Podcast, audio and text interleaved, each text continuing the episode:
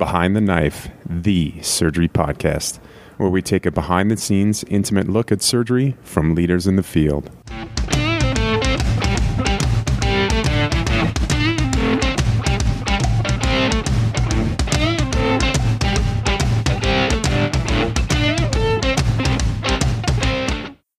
Welcome to another episode of Behind the Knife. Uh, and today we will be kicking off our collaboration with American Society of Transplant Surgeons.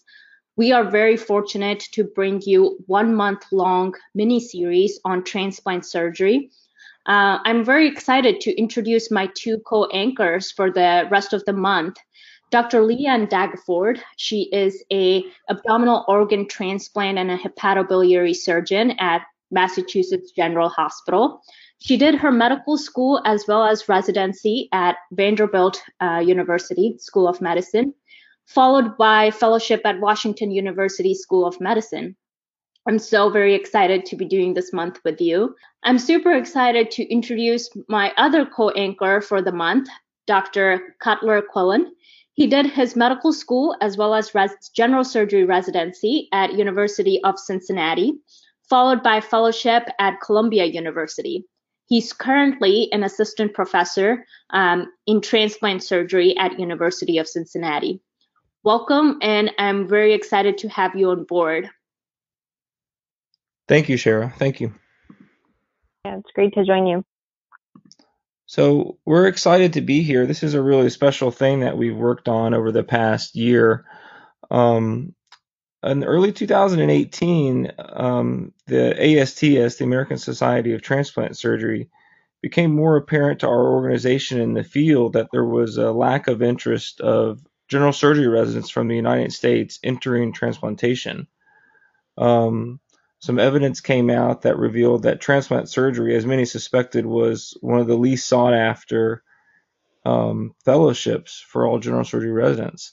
And so under the presidency of Jean Emond, uh, the ASTS initiated the Transplant Surgery Pipeline Task Force, which is composed of about nine to 10 individuals from across the country um, of all different levels, uh, some fellows at the time, some junior and some senior faculty, and it was um, spearheaded by Dorry Segev, who, who ran our group.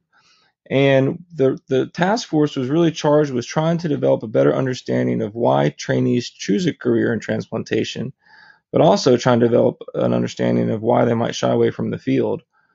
Um, and so we had many projects that we proposed and many projects that are underway. And this is a really special one that uh, Leanne and I are fortunate to be a part of and partner, partnering with the Behind the Knife um, for the next month.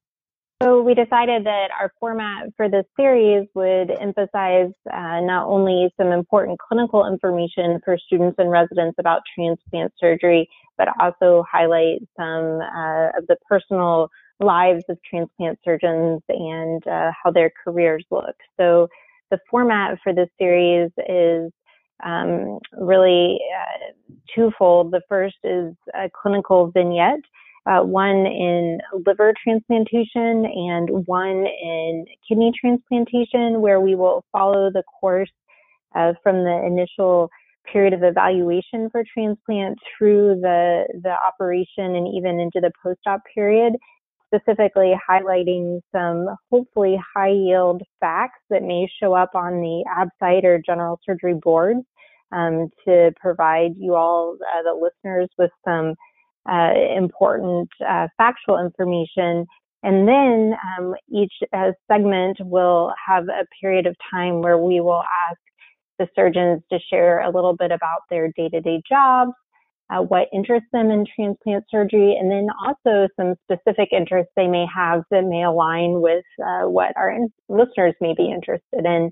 We also have a grab bag session where we talk about multivisceral transplant, even uterine transplant, and um, in international uh, transplant surgery. So we're really hopeful that through this process, our listeners can have uh, exposure to all the exciting, uh, diverse uh, opportunities that are in the field of transplant surgery.